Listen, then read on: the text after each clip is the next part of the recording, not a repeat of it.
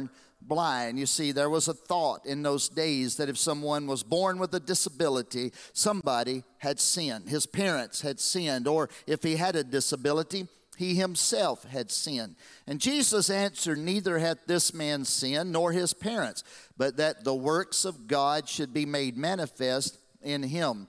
I must work the works of him that sent me while it is day. The night cometh when no man can work. As long as I am in the world, I am the light of the world. And when he had thus spoken, he spat on the ground. Jesus actually spat on the ground. He made clay of the spittle, and he anointed the eyes of the blind man with the clay. And he said unto him, Go wash in the pool of Siloam, which is by interpretation sent. He went his way, therefore, and washed and came seeing. Now, as the story begins to unfold, the neighbors, the people that knew him, the people that had watched him grow up, the neighbors that had known him before he met Jesus, looked around and they started talking. And they said, He used to be blind, he used to be a beggar. He used to be this way. Oh, this can't possibly be him. And others would say, Yes, it is him. And the man looked and he said, I am him. I am the one that used to be blind. And so they said, How did this happen? In John chapter 9, verse 11, he answered and said, A man that is called Jesus made clay and anointed my eyes and said unto me, Go to the pool of Siloam and wash. I went and washed, and I received sight. So you see the story playing out. Jesus had come along this way, and there's the man that was blind. The disciples are saying, Lord, why is he blind? Jesus said it's for the glory of God. Jesus spat on the ground, made clay, rubbed it in his eyes, go wash in the pool of Siloam. The blind man went, he washed, he came back seeing. Then you begin to see as those that have watched his life begin to look and say, Man, there has been something's changed in him. Something has transformed so much that I don't even think it's the same person. Yes, it really is the same person. But then you begin to bring in other characters into the story, and the Pharisees were brought into it. And so when the Pharisees were brought into it, it was by, it was by the fact that the neighbors brought him to the Pharisees. And they brought him to the Pharisees, and the question was asked, Why? Why were you healed? They brought him, they brought him to the Pharisees because this was the re- religious authority. And they brought him because the why that they had to question how in the world did this happen and why did it happen? And the reason the questions was coming up is because this was a breach of the Sabbath sanctity. You see, Jesus had healed the man on the Sabbath day. So they brought him to the Pharisees in verse 13, him that, that up to this point was blind. And it was the Sabbath day when Jesus made the clay and opened his eyes. Then again, the Pharisees also asked him how he had received his sight. He said unto them, He put clay upon my eyes, and I washed, and I do see. Therefore said some of the Pharisees, This man is not of God, because he keepeth not the Sabbath day.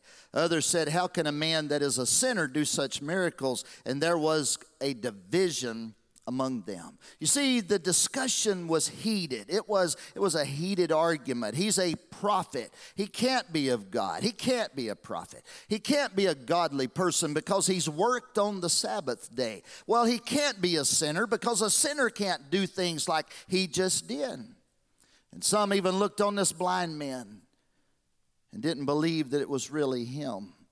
So they had to bring his parents to verify the story. So they brought his parents to verify the story. Is this your son? Is this the one that you gave birth to that was born blind? But I want you to notice something, and I'm going to start tying this all together in a couple of minutes. But the pressure was so intense that even his own parents, rather than rejoicing, were intimidated. We're going somewhere with this. In John 9 20, his parents answered them and said, We know that this is our son, and he was born blind.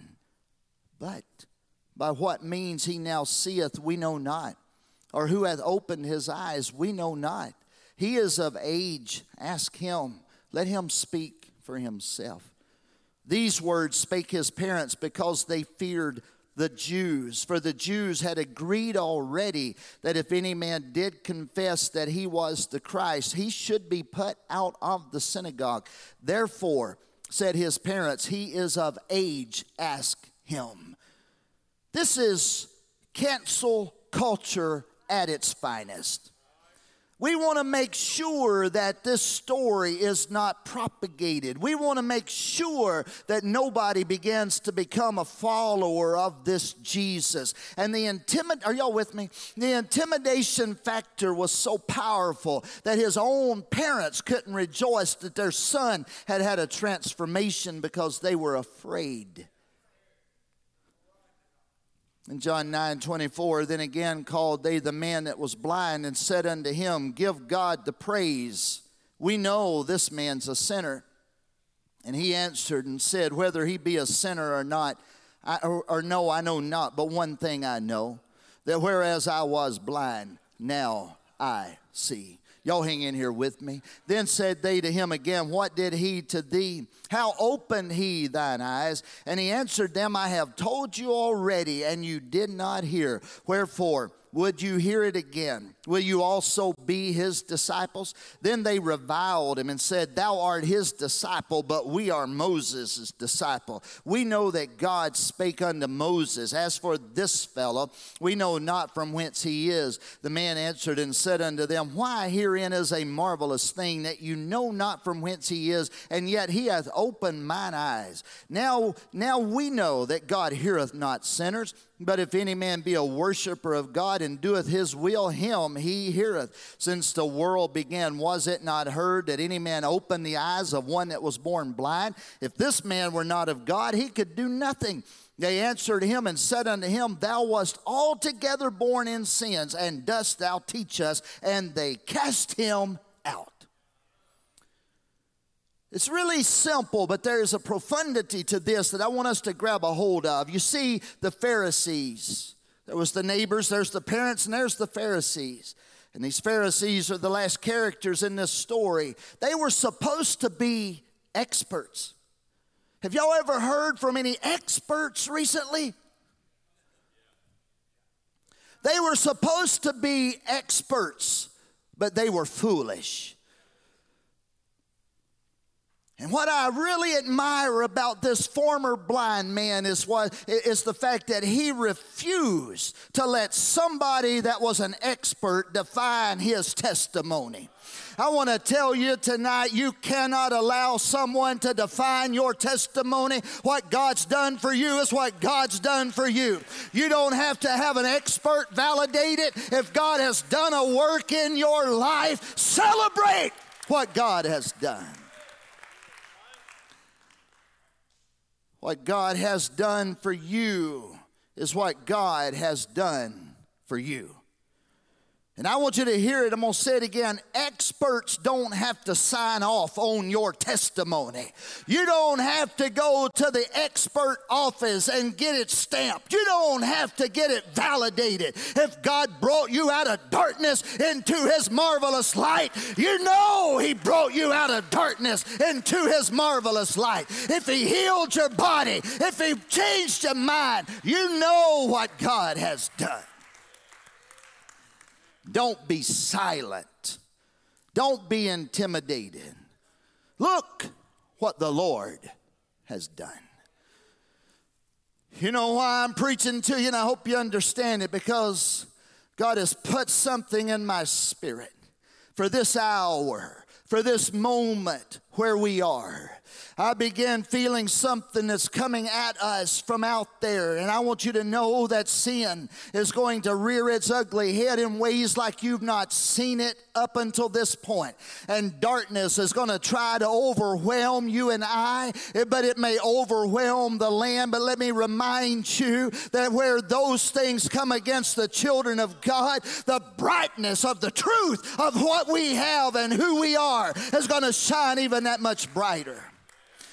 But what's going to happen in this age, y'all hearing me? What's going to happen in this time that we're living in right now is you're going to have those that's going to come from every angle. It's going to be the neighbors, it's going to be the family members, it's going to be the so called experts. They're going to question what the Lord has done for you, they're going to question the very validity of the reality of the work of God in your life. Somebody's got to make up your mind. I don't know a whole lot at this moment, but what I do know, I will not deny He has done a work for me. He's done something in my life. I'm going to give Him glory. I'm going to give Him honor. Don't be silent. Don't be intimidated. Get a mindset that says, Look what the Lord has done. So they cast him out. They cast him out of the synagogue. That's horrible. Every village, every city had their own synagogue. We've sat in synagogues. They cast him out of the synagogue. They said, You can't come to the meeting house. They cast him out of the synagogue. They said, You can't be part of your local culture. You talking about cancel culture? I hope y'all are hearing me right now. They shut him off Twitter. They shut him off Instagram. They clamped down on him on Facebook. They even erased him from Parler. And they said, You're not part of our society. He said, I don't care. Look what the Lord has done in my life. I don't care if you cancel what's happened to me or what's going on in my life. They cast him out of the synagogue. Come on, can I preach to you just for a little while right now? Some of us are so worried about how many likes we get on social media. Some of us are so worried about how accepted we are. Let me ask you a question. Why does it matter if the godless don't accept you? Why does it matter if society doesn't embrace you? You're a child of God. Your identity has nothing to do with this age that we're living in. They cast him out. In John 9 35, I'm almost done. Y'all ought to really get happy. In John 9 35, Jesus heard that they cast him out. Let me tell you, the world may reject you, the synagogue may cast you out, the neighbors may say, I really don't know, and your own family may not back you up, but you've got a Savior that says, I know where you are. And Jesus heard that they had cast him out. And when he had found him, Poke your neighbor and say, He found me.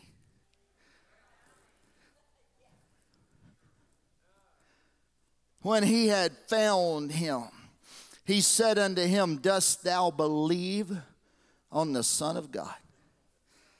And the blind man said, or the ex blind man said, Who is he, Lord, that I might believe on him? And Jesus said unto him, Thou hast both seen him. Wow. The blind man, the first face that he laid eyes on, I guess, if, if you want to look at it that way, was the one that touched his blindness and removed it. You've seen him, and it is he that talketh with thee. And he said, Lord, I believe. And he worshiped him.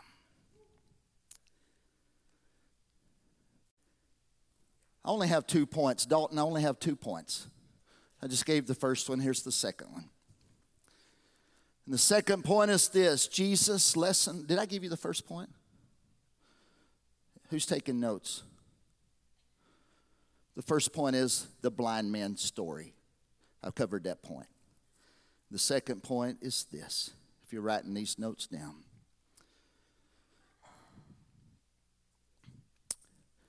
The second point is this Jesus' lesson from the blind man's story. These are deep points. Number one, the blind man's story. Number two, Jesus' lesson from the blind man's story. So here's the point. Are y'all ready? Don't miss who Jesus is because someone else has a misunderstanding. Don't miss who Jesus is because someone else has a misunderstanding. Your story is your story, your testimony is your testimony. The work of God in your life is the work of God in your life.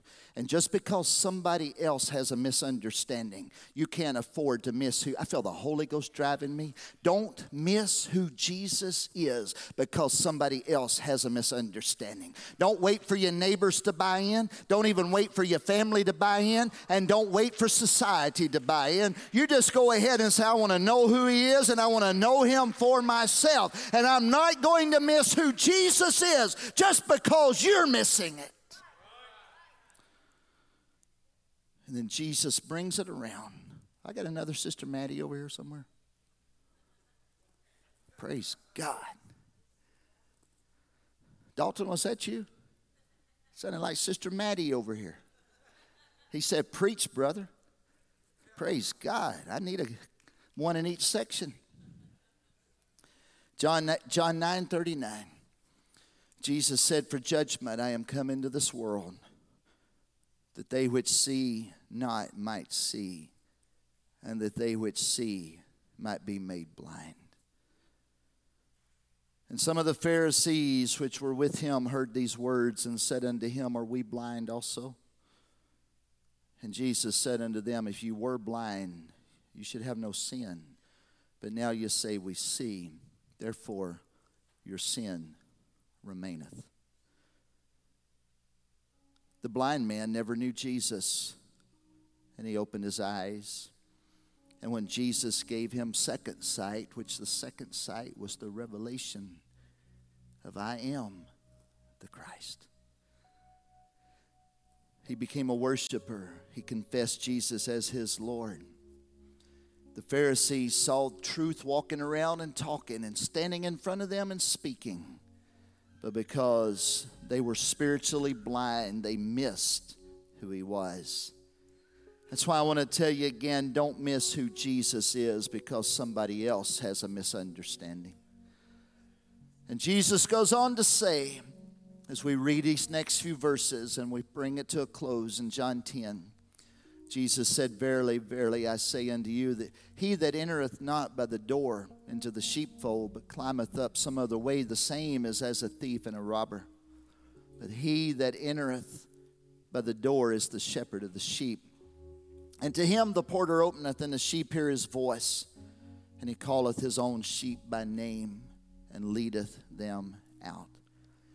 And when he putteth forth his own sheep, he goeth before them, and the sheep follow him, for they know his voice. And a stranger will they not follow, but will flee from him, for they know not the voice of strangers.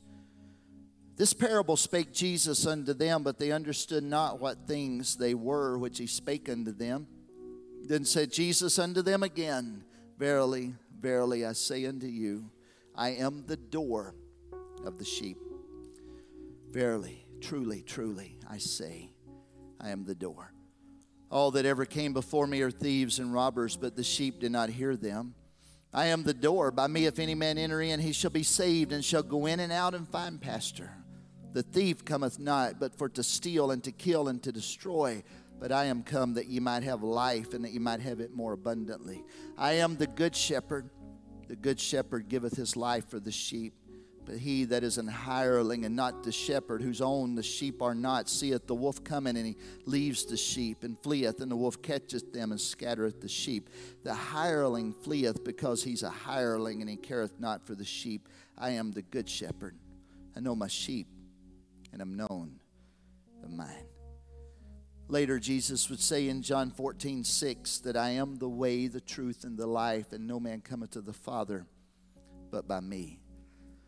Even later, Paul would write to the church of Ephesians, or church in Ephesus in Ephesians 2.18, and he says, For through him we both have access by one Spirit unto the Father. You see, when you look at our Lord, he is the gate, the door, the entrance, the access. He's the way. But when you look at the context of this story, and, singers, come on back. When you look at the context of this story, you see the man that was born blind. And you see how Jesus begins to tie it all together and talk about how that some people can have it right here in front of them and miss it. But he goes on now to bring it to the point of who he is, who we are, and whose we are. He is the way, He is the shepherd. Who we are is we're the sheep of His pasture. We are His. The background to it, when you look at it from a theological perspective, the background to this had been that there had been an illegitimate claim on the sheep. Going all the way back to the Old Testament when the prophets and the priests and the religious rulers would mishandle God's sheep, God spoke words of judgment to them. And now he's doing the same in this passage of scripture in John 9 and John 10. And he says, Those are just thieves and robbers that try to access the sheep. I have always been and always will be the way, the door. Jesus was, Jesus is, and He's always been, and He always will be that medium, that way by which, by which men will always be drawn to the Father. The Logos, the Word of God, the Word was God, the Word became flesh. The Old Testament, He's the angel of the covenant, He's the rock in the wilderness, He's the great high priest. He's the veil over the holy place. He's that propiti- propitiatory sacrifice. He's the prophet and he's the king. He's the one and only way. Jesus is not a way, he's the He's the door. Would you bow your heads with me right now?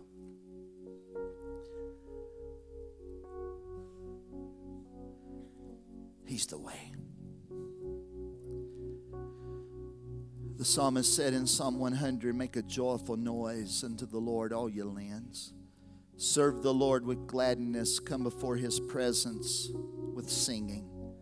Know ye that the Lord, he is God. It is he that hath made us, and not we ourselves. We are his people and the sheep of his pasture. Enter into his gates with thanksgiving and into his courts with praise. Be thankful unto him and bless his name, for the Lord is good his mercy is everlasting, and his truth endureth to all generations. Know these two things. Know that the Lord, He is God, and know that we are His people. We come through Him, we're in His fold, we're the sheep of His pasture, we're His people. We know His voice, we follow Him. And listen to me. I want you to hear what I'm saying. And we're sure not going to be silent because someone that doesn't know Him doesn't agree with us. We have a testimony. While your heads are bowed, I feel the Holy Ghost driving me to push this thought home because some of you have set on what God's done in your life. Because the neighbors didn't understand it, because the family didn't understand it, because society didn't understand it. But somebody needs to make up their mind that He's brought me into His fold.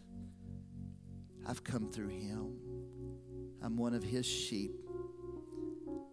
He's my Lord. I'm not going to be silent because somebody that doesn't even know Him doesn't agree with me. I have a testimony. I have a testimony. Wow, I feel the Holy Ghost. Why don't you just stand in this room? Come on. They're going to lead us out on this song, and I want you to just come around the front. Just come as close as you can to the front and stand here. Why don't you offer the Lord praise and reconnect with your, your Lord and Savior one more time? Come on, in the name of Jesus, let's gather in. Let's fill this front. Let's fill this front. If He's blessed you, why don't you just come and offer thanksgiving to Him? Why don't you start your Thanksgiving week right here, right now? Let's lift our voice. Let's sing. Hallelujah.